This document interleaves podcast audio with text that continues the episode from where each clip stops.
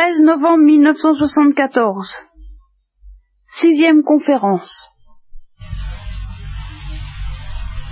Alors, ce soir, je voudrais vous proposer quelques réflexions à bâton rompu euh, sur un thème qui est presque éternel. En un sens, il est éternel, mais j'espère pas pour nous. Qui s'appelle la souffrance. Et comment ce thème trouvera à se loger dans tout ce que nous disons depuis le début, ce que nous dirons dans la suite, ça, vous paraîtra assez facile à soupçonner. Euh, je précise tout de même que je voudrais envisager la souffrance ce soir sous un angle très précis, assez particulier, un peu neuf pour moi, dans lequel je vais probablement bafouiller pour changer au bout d'un certain temps. À ce moment-là, je m'arrêterai. Donc je ne vais pas étudier ça euh, sous l'angle, je vais laisser de côté, si vous voulez, des questions telles que pourquoi Dieu a-t-il permis ou voulu la souffrance? Ça, c'est pas dans mon, officiellement du moins, c'est pas dans ma perspective ce soir, donc je ne prétends nullement atténuer le scandale que peut constituer la souffrance. Je ne prétends pas non plus la relié avec le mystère du Christ.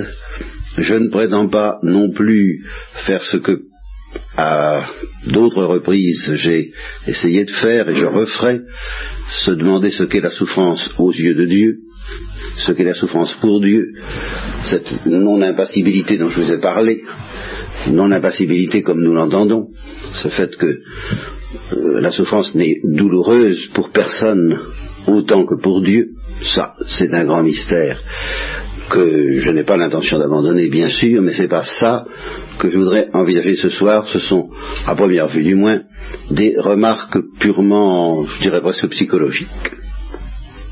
Mais d'une psychologie qui nous entraînera en théologie.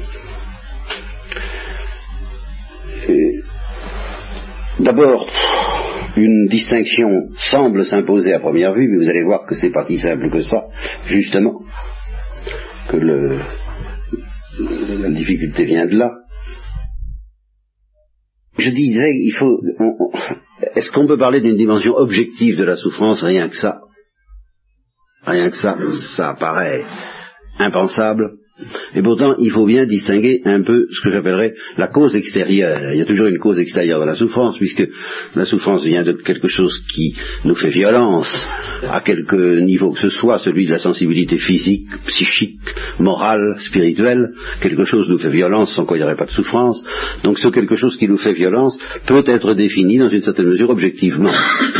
Vous voyez, euh, vous subissez l'impact d'un coup Bon, eh bien, on peut mesurer euh, la vitesse de l'engin qui vous arrive dessus, sa masse, et on peut mesurer aussi les effets physiologiques de cette euh, brutalité sur votre corps. C'est ce que j'appellerais en gros peut-être l'aspect objectif de la souffrance. Et puis, il y a l'aspect subjectif qui est ce que j'appelle alors la manière dont est reçu, perçu, subi l'aspect objectif. L'ennui, nous allons nous en apercevoir tout de suite, c'est que dans la pratique, eh bien, on ne peut pas dissocier concrètement ces deux choses-là, parce que la manière dont on reçoit un choc quelconque, une, cause de souffrance quelconque, euh, influe considérablement sur la souffrance elle-même. Et, et qu'elle change complètement sa coloration, son intensité, enfin, toutes sortes de trucs. So Euh, les psychologues connaissent ça euh, par cœur. Euh, si, vous êtes, on peut être inattentif, on peut être plus ou moins attentif à des perturbations. Par exemple, je suis très attentif au moindre bruit en ce moment. Eh bien, la souffrance que ça engendre en moi est, en conséquence de cette attention considérable. ça, ça tient à ma manière, bien sûr, de subir cette perturbation. Qui, si j'étais moins attentif, si justement j'étais plus facile à concentrer sur, autre chose, enfin peu importe, eh bien, euh, serait évidemment moins perçu. Donc ça, on, connaît bien ça, seulement alors, euh, ça, la, c'est une chose, mais il y a d'autres aspects de la manière dont on souffre qui ont une portée théologique et c'est à ça que je voudrais en arriver. Et je prends un exemple alors très simple pour vous montrer l'importance de la manière, euh, les animaux. Voyez, euh, les animaux sont capables de souffrir, de souffrance. Tout au moins moi je l'admets parce que j'admets qu'ils sont capables de sensibilité. Je ne les considère pas comme des animaux machines à la manière de Descartes. Par conséquent, quand il hurle ou quand il gêne, euh, j'admets qu'il souffre et que je comprends ce que ça veut dire avec mon propre corps. Il y a une, intelligence intuitive, évidemment, et subjective, par connaturalité, que nous pouvons avoir du fait que nous sommes nous aussi des animaux, euh, à l'égard de la souffrance des animaux. Donc, en un sens, ce qu'un animal souffre, par exemple, j'ai évoqué euh, une fois l'aveu de cette, euh, de cet athée qui est un ancien poète fort mystique dont je cite souvent la poésie, et je m'excuse auprès de ceux qui la connaissent, ils finiront par la connaître par cœur, n'est-ce pas? Nous avons perdu, perdu tant et plus, la foi, l'espérance, et encore bien plus, la foi, l'espérance et la charité. Qu'attendaient tous ces beaux esprits? Que les alouettes tombassent? Il ne convient pas, dit l'esprit, que l'on se foute de la grâce. Bon, il y avait vingt ans quand il a écrit ça, un petit peu donc euh, partisan tout de même euh, de sa tête de la grâce, et depuis il est devenu un athée féroce. Et il m'a expliqué lui-même que son athéisme a été sinon renforcé, du moins euh, sinon constitué, du moins considérablement renforcé, un jour qu'il passait à Alexandrie, où il était professeur, au lycée d'Alexandrie, près d'un institut de vivisection. Et il a entendu les cris des animaux que l'on vivisectionnait. Et alors, euh, tout de suite, il a reporté ça sur Dieu, la responsabilité de cette euh, souffrance, Bon, j'ai dit que je n'aborderai pas cette question, mais je prends ça comme exemple du fait que nous pouvons tout de même très bien comprendre, et avec quelles conséquences fantastiques, vous le voyez dans cet exemple, n'est-ce pas, ça peut nous, nous perturber, nous, nous commotionner, nous, nous, faire un effet terrible d'entendre souffrir un animal. Simplement ça. Dans, dans, le cas de cet homme, ça a pu être, dans une certaine mesure, décisif, peut-être comme alibi pour son athéisme, mais enfin, un alibi, c'est toujours euh, un alibi. C'est important. Donc nous comprenons ce que c'est que de souffrir pour un animal dans une certaine mesure. Et dans une certaine mesure, nous ne comprenons pas. Voilà ce que je voudrais vous dire. Nous ne comprenons pas et nous ne pouvons pas comprendre. Parce que les animaux ont une manière de souffrir que nous ne pouvons absolument pas pratiquer. C'est irreprésentable. Pourquoi? Eh bien, Parce que ils ne pensent pas. Ça n'a l'air de rien. Mais ce fait que nous pensons modifie considérablement les souffrances physiques, euh, les plus physiques, les plus animales que nous avons à subir. On se dit tout de suite, ça va-t-il durer longtemps, n'est-ce pas? Et euh, stimulé par notre euh, raison, l'imagination, travaille et se représente les chances qu'il y a de que ça s'arrête ou que ça ne s'arrête pas. Alors, vous ne pouvez pas éviter ça. Dostoevsky décrit à monsieur qui a une rage de dents, il dit le troisième jour, où arrive la rage de dents, euh, vous, n'êtes plus tout à fait le même par rapport à cette souffrance qu'au début. Euh, ce qui revient à dire, la manière de souffrir change. Bon, ben, la manière de souffrir d'un animal, euh, je ne sais pas si elle change à la longue, oui, elle change elle aussi à la longue, mais en tous les cas, c'est pas la nôtre parce que justement, il ne, vous, ne verrez pas un animal se révolter, ce que vous voulez que ça veut dire. Vous comprenez ça ça, n'existe pas, il n'en a pas les moyens. Vous ne le verrez pas non plus se résigner, vous ne le verrez pas espérer en sortir à la manière dont nous espérons en sortir en se disant bon c'est un mauvais moment à passer mais enfin une fois que ça sera fini ça ira mieux. Il, il se dit pas ça l'animal. Mais vous ne le verrez pas non plus désespéré d'en sortir en se disant et ce sera toujours et toujours et toujours comme ça et je n'en sortirai jamais, n'est-ce pas? Avec cette dimension justement que les prédicateurs représentent comme particulièrement terrible pour l'enfer, ou même assez effarasante pour le purgatoire quand Carlo Caretto nous parle des airs géologiques de, de, tant de souffrances qui nous attendraient, euh, je, lui laisse la responsabilité de cette pensée, que d'ailleurs en un sens je partage quand même, bon, eh bien, euh, un animal ne pourrait pas être en face de ça. Vous voyez, cette, évaluation du temps probable de la durée de la souffrance, euh, il n'a pas ça. En conséquence, je dirais, une vérité tout à fait tautologique, hein, une vérité de la balise, mais qui n'a l'air de, qui, rien, mais qui va plus loin qu'elle n'en a l'air. Euh, un animal souffre bêtement. évidemment. ça euh, il souffre bêtement. Mais précisément, c'est en fin de compte par rapport à la souffrance euh, quelque chose de très enviable de tellement enviable qu'il m'est arrivé de dire, et je le reprends ce soir, ce n'est pas mon, sujet principal, mais enfin, que euh, un saint, c'est quelqu'un qui a réussi à se rapprocher le plus de la façon de souffrir des animaux quand ils souffrent. C'est-à-dire à se poser le moins de questions possibles sur la durée, sur le comment, sur le pourquoi, sur euh, euh, qui souffre aussi bêtement que possible.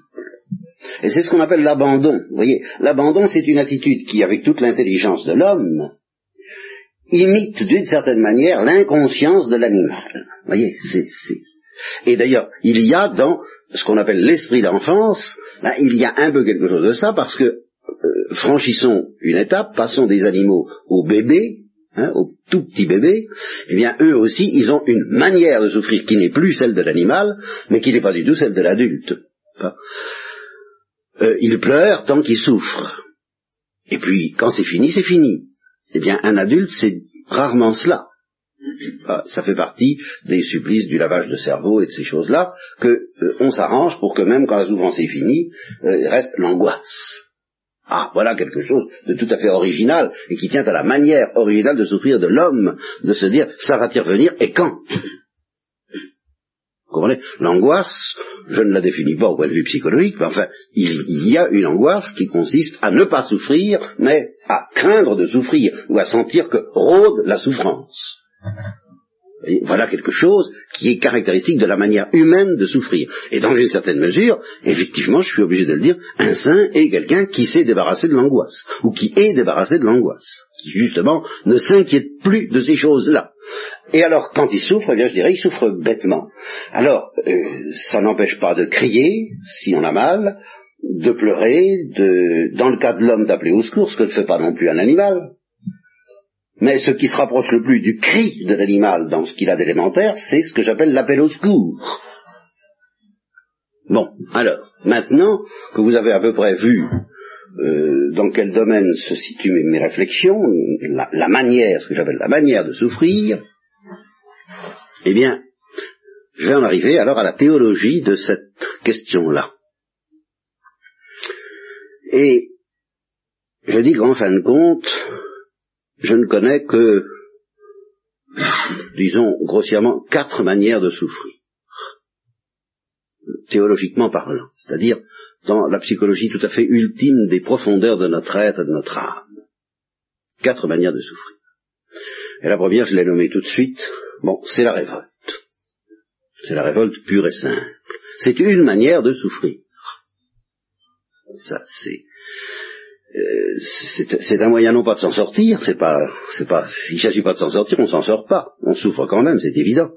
Mais c'est une manière de faire face, c'est une manière de vivre la souffrance, manière de la vivre. Et alors là s'applique tout de suite euh, quelque chose que je vous ai dit au début, on ne peut pas séparer complètement, vous ne pourrez jamais séparer complètement euh, la, la, souffrance que vous subissez, quelle qu'en soit la cause extérieure, de éventuellement la révolte avec laquelle cette souffrance est subie. Il va y avoir une symbiose entre les deux, un mélange entre les deux, de sorte que votre souffrance va être teintée de révolte d'une manière euh, tellement indissociable, et alors ça, ça fait partie des pièges du problème de la souffrance, c'est que, quand, vous voyez quelqu'un, un, un révolté souffrir, eh bien, vous avez l'impression que sa souffrance est révoltante.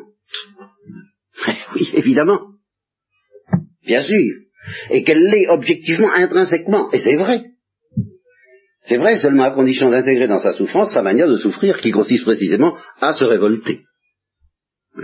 Alors évidemment, euh, souffrir en révolté, c'est révoltant.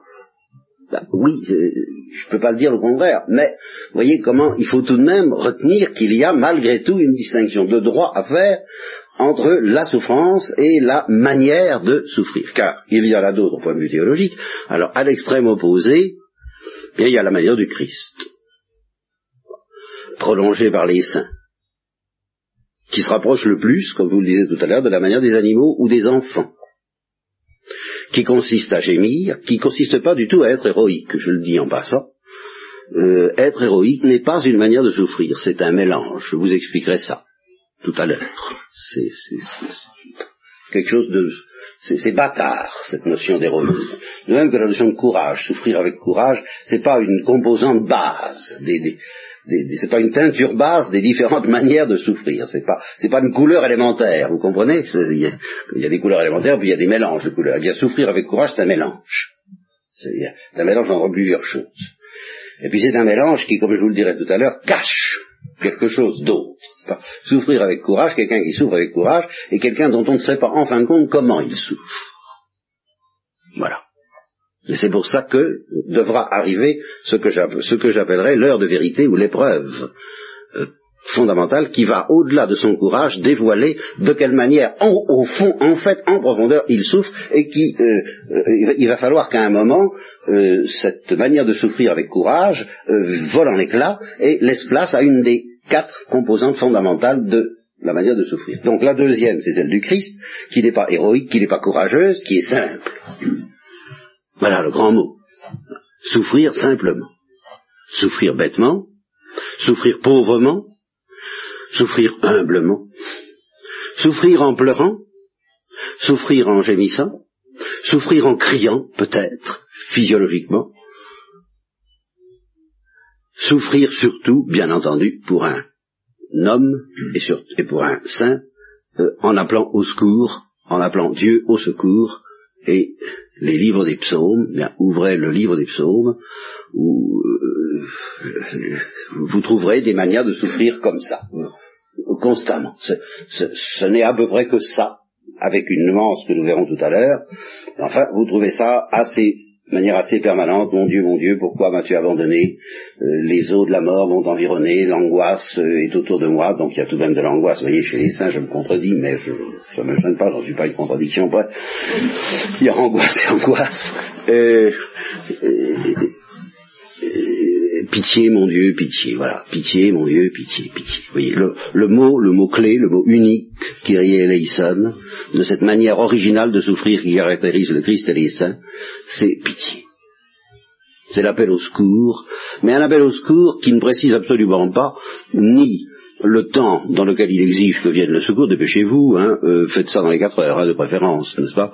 Il euh, faut que ce soit fini, euh, finissons-en, je n'en peux plus, n'est-ce pas? Non, il ne dit pas ça, c'est pitié dit-il, appelle au secours, et qu'il ne précise pas non plus de quelle façon il entend être secouru. Ça peut être une diminution de la souffrance, ça peut être un, renforcement de la grâce, une illumination euh, imprévisible. Euh, on ne calcule pas d'ailleurs, on ne dit pas, on ne se raisonne pas, comme nous allons le, voir beaucoup des amis de Job qui eux raisonnent beaucoup. Non, ça ne se raisonne pas cette histoire-là, ça se vit là encore. Euh, on est révolté parce qu'on est révolté, et on appelle au secours parce qu'on appelle au secours. C'est comme ça. Voilà, c'est une manière d'être, c'est une manière de respirer, c'est une manière de vivre, c'est un état, c'est une attitude. voilà. Alors on, on, on dit pitié, pitié, pitié, pitié, pitié. L'Église ne sait dire que ça euh, du point de vue de la souffrance. Elle sait dire que deux mots, l'Église, pitié, merci. Euh, et puis quelquefois elle dit encore, n'est-ce pas? N'est-ce Et puis elle dit aussi bonjour. Euh, mon Dieu, mon âme t'adore. Enfin, au nom du Père, du Fils, du Saint-Esprit, il y a, le, salut de Dieu, l'adoration. Enfin, les, les cris les plus vivants, les plus palpitants, les plus intenses de l'Église, c'est merci et pitié. C'est une manière de souffrir. c'est une manière de vivre la souffrance. Alors, il y en a deux autres.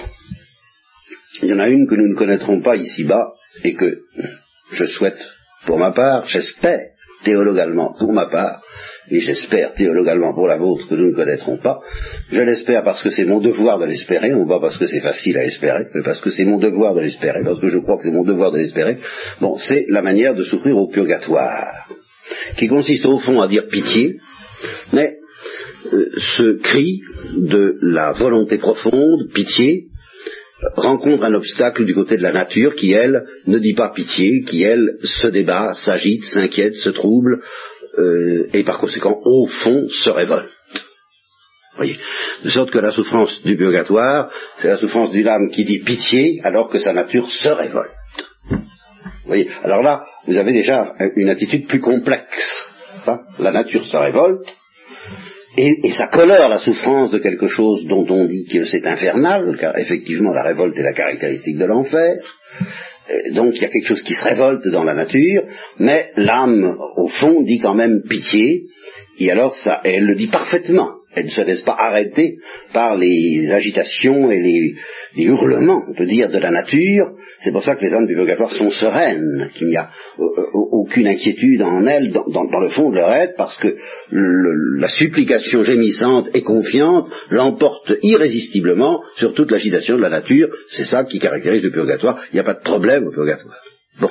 Et alors, arrivons-en à la quatrième manière de souffrir, celle, la seule que je puisse vous proposer, vous comprenez? Je peux proposer la souffrance du purgatoire. Bon, je ne peux tout de même pas vous proposer la révolte. Vous vous en doutez bien.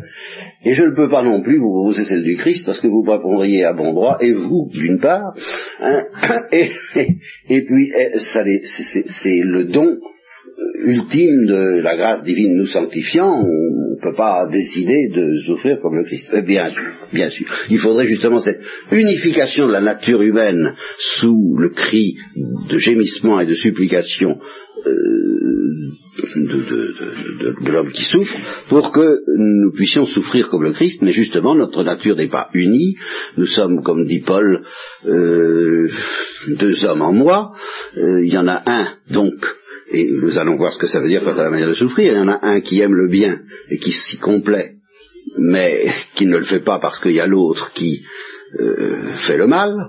Et ce même homme qui aime le bien, qui s'y complaît, déteste le mal, mais le fait quand même parce qu'il y a l'autre homme, le vieil homme, qui, lui, s'y complaît. Eh bien, par rapport à la manière de souffrir, il y a en nous un homme, en effet, déjà, qui dit pitié, avec toute la confiance que ça implique, et qui vient de la grâce. Mais il y, en a un autre qui se révolte. Il faut bien voir les choses comme elles sont. S'il n'y avait pas en nous euh, un psychisme qui se révolte contre la souffrance en même temps que l'âme dit oui, ben, effectivement nous serions des saints et nous, souffrions comme Jésus-Christ. Euh, mais non, il y a deux hommes en moi. Un qui gémit avec confiance, qui s'humilie sous la puissante main de Dieu lorsque la souffrance se présente, et puis l'autre qui se révolte. Et alors, qu'est-ce que ça donne? Ah, alors c'est là où ça devient très intéressant.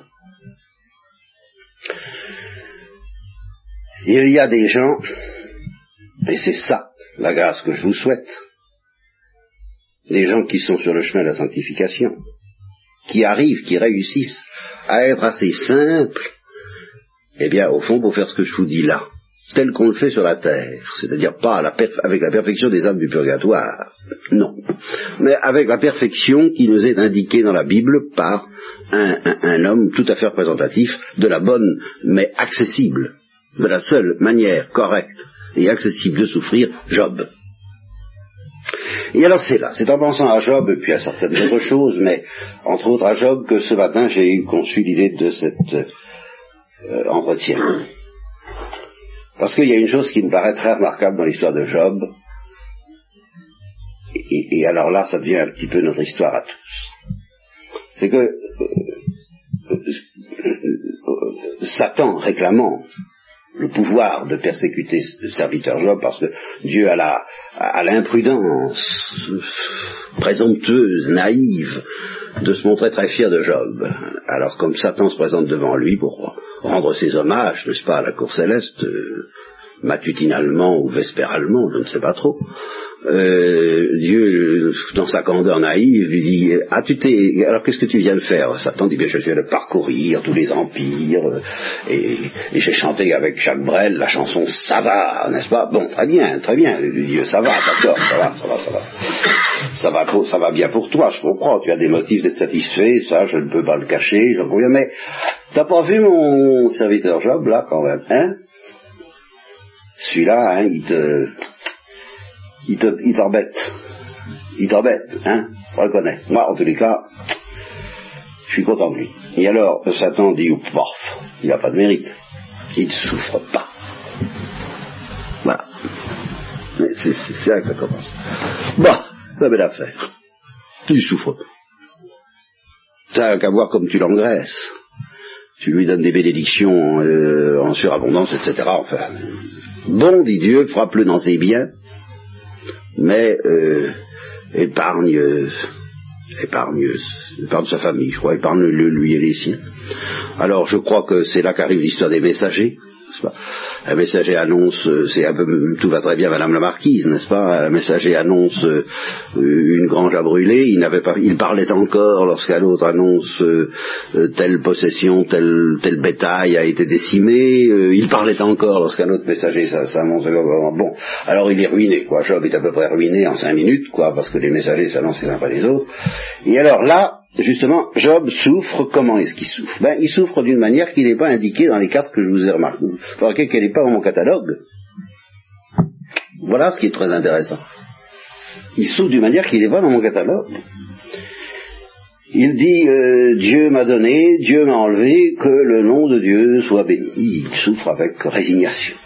J'ai pas, pas mis ça dans mon, vocabulaire, hein, ça n'est pas dans ma petite affaire. Bon, alors Dieu lui dit, t'as vu Hein? Ça y a direct. Satan dit, bof. Frappe-le un peu dans sa famille, puis tu verras. Bon, je te donne la permission, mais épargne-lui, épargne-le lui. Alors bon, c'est là que ses enfants meurent, que... Alors là où il y a aussi, je crois, de l'histoire des messagers, je me rappelle plus très bien. Et de nouveau, et de nouveau, Job dit, euh, euh, Dieu m'a donné, Dieu m'a enlevé, que le nom de Dieu soit béni. Et c'est là que la femme de Job commence à s'énerver un peu. Hein, vous trouvez que euh, c'est bien gentil tout ça, mais euh, la résignation, la résignation, et de fait, je vous répète, je ne la connais, je ne la trouve pas dans mon catalogue. Et vous allez voir la suite, fort intéressante. Alors, euh, Dieu de nouveau triomphe, et Satan lui dit, bah, peau pour peau. Tant qu'on n'aura pas frappé Job dans sa chair, au fond, on ne saura pas. Et ça veut dire très profondément ceci, on ne saura pas de quelle manière il souffre. Parce que tant qu'on souffre avec résignation, euh, je suis tenté de dire, mais alors, euh, pardonnez-moi, n'est-ce pas, mes paroles, mais je suis tenté de dire, on ne souffre pas. On n'est pas entré dans le monastère de la souffrance.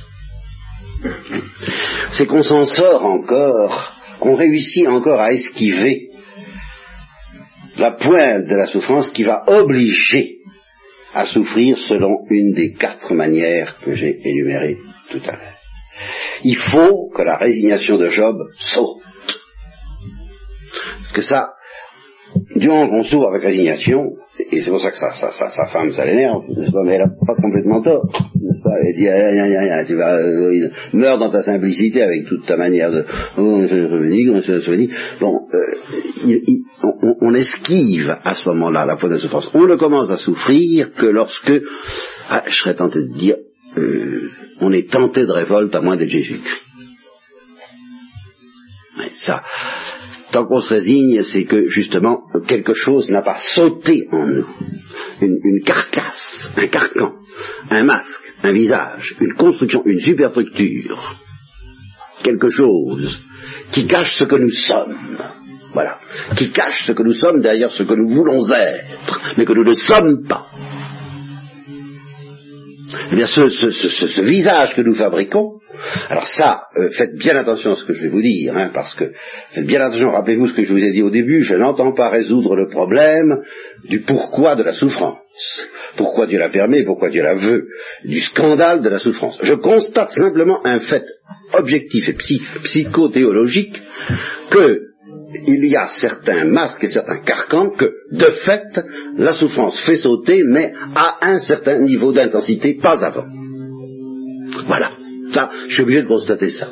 Je ne juge pas, c'est peut-être monstrueux de la part de Dieu d'agir ainsi, ça c'est une autre affaire, je ne tranche pas, je fais simplement remarquer que dire ça c'est précisément déjà se révolter, c'est une des manières de souffrir indiquées au début, mais je, ne conteste pas avec ceux qui se révoltent, j'observe, j'enregistre, je constate que se résigner c'est un carcan, c'est un visage, c'est un masque. Alors, il faut que ça saute. Alors, et ça pourrait peut-être sauter sous l'influence de la joie, de la gloire, de la grâce, de la, béatitude, et ça peut en partie sauter sous cette influence-là, mais il est certain que la souffrance peut jouer un rôle pour faire sauter ce cadre, cette, cette, ce, visage de carton que nous opposons et que Job lui-même et quand je dis de carton, c'est justement, à propos de Job, vous devez comprendre ce que je veux dire. Il y a de l'authentique là-dedans, il y a beaucoup d'authenticité dans sa manière de, souffrir, mais il y a une part qui ne l'est pas. Et c'est cette part-là qu'un certain niveau de souffrance, que j'appelle euh, la souffrance qui, qui fait qu'on ne peut pas tenir le coup, voilà. Voilà, la souffrance qui fait qu'on ne peut pas tenir le coup. C'est seulement quand on est entré dans cette zone, c'est une zone, de la souffrance où on ne peut plus tenir le coup, ben justement, ben par définition, on ne tient pas le coup. Et c'est seulement quand on ne tient pas le coup qu'on sait. Et c'est pour ça que la souffrance est une épreuve. Non pas une épreuve au sens d'une épreuve de la liberté. C'est pas ça que je veux dire. Mais c'est une épreuve au sens d'une épreuve de vérité. De la manière dont on éprouve un métal pour savoir s'il est fait avec de l'or pur ou bien avec un alliage plus ou moins suspect, euh, on n'est pas sûr, eh bien on le soumet à une épreuve qui va révéler, une épreuve révélatrice, pas une épreuve euh, à, surmonter, dont il faut triompher, une épreuve de, une course d'obstacles, vous voyez, comme l'épreuve de nos premiers parents, ou l'épreuve des, anges dont je vous ai parlé, non. Une épreuve purement et simplement révélatrice. Quelque chose qui va manifester ce que nous sommes parce que ça va faire sauter l'apparence. L'apparence de résignation parfaite offerte par Job. Ben, c'est pas tout à fait vrai. C'est presque vrai, si vous voulez, mais c'est pas tout à fait vrai. Et c'est pas tout à fait l'attitude du Christ. Alors comme ce n'est pas tout à fait l'attitude du Christ, euh, il faut que ça saute.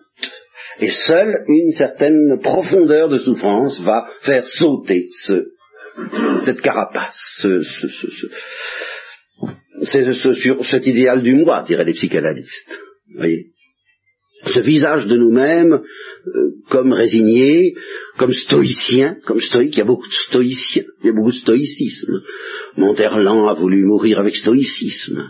Beaucoup de gens veulent mourir, veulent faire des choses avec stoïcisme. Eh bien, euh, je suis tenté de dire, c'est qu'ils n'ont pas souffert. Et ceux qui disent, euh, qui croient pouvoir dire souffrance, tu n'es qu'un mot, c'est qu'ils n'ont pas souffert. Et ceux qui souffrent avec stoïcisme, en disant, eh bien, il y a casse, puis après, euh, oui, euh, fais énergiquement ta longue et lourde tâche, puis après, comme moi, souffre et meurt sans parler. Bon, eh bien, je dis que quelqu'un qui pratique ça euh, n'a pas souffert. C'est extrêmement simple, je dis, n'a pas souffert. Ce, ce que j'appelle souffrir. Tant qu'on est capable de dire ça, c'est qu'on n'a pas souffert. Quand on souffre ce que j'appelle souffrir d'une certaine zone, eh bien, on ne dit pas ça. ça saute. Vous voyez ça vole en éclats, cette histoire-là. Et alors, qu'est-ce qui vient? Eh bien, il vient, alors, ou la révolte, ou la supplication gémissante du Christ, ou ce mélange que nous trouvons alors chez Job, et qui est quelque chose d'extraordinaire. Cette espèce de, de confiance du, du Christ qui est déjà là, cet, gémissement et pitié de moi, même mélangé, teinté de révolte. Voilà. Une confiance teintée de révolte. Ça, euh, c'est authentique. Et, je vais dire euh, carrément, j'ai la Bible pour moi, Dieu aime ça. Dieu aime ça. Et alors justement, Alors là, les amis de Job qui sont en face, eux, et qui n'ont jamais souffert, ils savent pas ce que c'est, et qui disent il faut se résigner, ben, euh, il faut euh, encaisser, et puis voilà, puis ceux qui sont, c'est très juste que tu subis, etc. Bon, le carcan n'a pas sauté, ils sont, euh, ils savent pas ce que c'est. Et alors c'est pour ça que Job dit ayez pitié de moi, ayez pitié de moi, vous au moins mes amis, parce que les autres vraiment, n'en parlons pas, parce que la main de Dieu m'a touché. Alors c'est fini maintenant, alors là je il n'est plus question de se résigner, de pas se résigner, de, tenir le coup, d'être, euh, d'accomplir euh, énergiquement ma longue et lourde tâche. Je ne peux plus, moi. il n'est plus question que où, je me révolte, où, j'appelle au secours, où j'en peux plus, je crie à pitié de moi. Et c'est ce que fait Job. mais, mais il le fait avec des, des, cris de révolte qui traversent sa confiance, des véritables blasphèmes. On a parlé du blasphème de Job. Et je répète, Dieu aime ce langage. Parce qu'à partir de ce langage, eh bien, il va pouvoir, et enfin, consoler Job. Et alors c'est ça. Le drame de Dieu et de l'âme, le drame de l'âme et de Dieu, c'est que Job consolé, c'est quelqu'un qui va apprendre à souffrir comme le Christ, et souffrir comme le Christ, ça suppose la béatitude, je vous le signale en passant. Hein. C'est parce qu'on est, envahi par tout, le poids, le tonnerre, les grandes eaux de l'Apocalypse, du bonheur de Dieu, de la paix de Dieu, de la tendresse de Dieu, qu'on peut souffrir comme le Christ. Il faut, il faut être consolé comme le Christ pour souffrir comme le Christ. Et oui, ou comme la Sainte ou comme les saints. Il y a, pas. Quelqu'un qui souffre comme le Christ, c'est quelqu'un qui a été déjà consolé par Dieu. Alors Job, eh bien, c'est quelqu'un qui est en train, qui va être, qui, se dispose à, qui se prépare bien, qui se présente bien, comme, un enfant se présente bien, comme on dit. Eh bien, l'enfant se présente bien, effectivement, l'enfant Job se présente bien pour être consolé par Dieu, pour recevoir la vraie consolation. Pourquoi? Ben Parce que justement, il n'y a plus de carcan, alors il n'y a, plus que ce mélange de confiance et de révolte, dans lequel heureusement la révolte ne l'apporte pas, mais elle est, elle est morte, elle n'est pas morte la révolte. Oh là là alors ça se balade, ça flotte, ça crie, ça, c'est dans tous les sens, et hurlements, mais pourquoi, mais qu'est-ce que ça veut dire, enfin j'y comprends rien, mais qu'est-ce que j'ai fait, mais à quoi tu joues, espion des hommes, tu me cherches, tu me fuis, je te cherche, tu, tu, je te cherche, quand, tu, quand, je te cherche, t'es pas là, quand, quand je, voudrais que tu me laisses tranquille, tu me poursuis, euh, qu'est-ce que c'est que ce poids de ton regard sur moi, mais qu'est-ce que j'ai fait, mais pourquoi, enfin, etc., etc., et pour, j'aimerais mieux ne pas être né, malheur au jour qui m'a donné naissance, et alors là le blasphème, Hein? Je n'ai pas demandé à vivre. Enfin, tout, tout, ça, tout ça, ça sort comme ça, on voit, mais l'amour est quand même le plus fort au fond du cœur de Job. Il a quand même, au-delà de toute confiance, et alors, ben, ça plaît à Dieu parce qu'il va pouvoir enfin le consoler. Tandis que tant que Job fait du courage, du sollicitude ou de la résignation, que le main de Dieu soit béni, eh bien Dieu ne peut pas le consoler. C'est pour ça qu'au fond, Dieu a l'air de se faire passez par l'expression, pigeonné par Satan, de se faire avoir par Satan, mais Dieu sait très bien ce qu'il fait, et d'ailleurs il, ne l'envoie pas dire à Satan après, hein, c'est pour pouvoir donner à Job quelque chose qu'il lui a pas encore donné. Il lui a donné des bœufs, il lui a donné des vaches, il lui a donné des génisses, il lui a donné du il lui a donné des fils, filles, il lui a donné, il lui a donné une femme aussi. Et, et, et, mais il lui a pas donné la consolation. La consolation, la grande consolation. Et ça, il peut la donner qu'à euh, cette, oui, je dirais cette, révolte confiante. Le problème de ce point de vue-là n'est pas de ne pas se révolter. Si on n'est pas tenté de se révolter, c'est qu'on ne souffre pas. Non, bien tout ça. On ne pas raconter d'histoire. Seulement, il y a deux sortes de révoltes. Voilà. Pour résumer tout, puisque l'attitude du Christ n'est pas à notre portée, euh, et qu'on ne peut absolument pas y accéder sans avoir reçu la consolation et qu'il s'agit précisément de la recevoir, et non pas de faire comme si on l'avait reçu, ce qui est encore une ignoble caricature, justement, alors, euh, ou bien nous nous révoltons purement et simplement, durement, ou bien nous nous révoltons, je dirais, d'une révolte faible, d'une révolte qui elle-même est encore un masque qui se laisse facilement consoler, attendrir, et alors à ce moment-là, le grand dialogue vrai entre Dieu et nous commence. Alors je ne justifie pas la souffrance. alors là, ne me demandez pas ça ce soir. Je dis simplement ce que je sais. C'est qu'il y a certains dialogues avec Dieu d'où on ressort consolé. et qu'on ne connaît pas sans avoir été désolé. Et on n'est pas désolé tant qu'on s'en sort. On est désolé qu'à partir du moment où on ne s'en sort pas. Et quand on ne s'en sort pas, ben évidemment, il n'y a plus que ou l'appel au secours, ou la révolte, ou le mélange des deux, la bataille entre les deux qui est tellement douloureuse dans notre cœur, la bataille alternative, si vous voulez, le, le, chant entre la, révolte et, la supplication et le gémissement et, le refuge par lequel on essaie de se, réfugier, même vers celui qui semble nous faire mal, n'est-ce pas, car il, ça a l'air d'être lui le bourreau, comme dit Saint Jean de la Croix, effectivement. Et alors, à partir de ce moment-là, eh bien, euh, je suis en train de dire l'affaire est dans le sac, mais Dieu le sait, mais nous, nous ne le savons pas. Et là, nous arrivons de nouveau dans ce mystère du Christ. Alors, voyez, vu du dedans, ce soir, je l'ai vu par sous l'angle de la souffrance, cette, cette manière que le Christ a souffrir, en ne sachant pas comment il souffre. C'est ça le propre des saints, en ne sachant même pas comment ça se fait qu'il tient le coup, parce que c'est pas lui qui tient le coup, ce n'est pas moi qui tient le coup, c'est le Christ qui tient le coup en moi, c'est Dieu qui me soutient par cette force inconnue que je ne comprends pas, que je ne connais pas, et que la révélation m'apprend à appeler la gloire.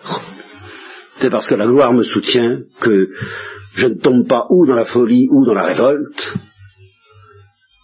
Alors je peux dire que le nom de Dieu soit béni, mais vraiment, c'est pas de ma faute.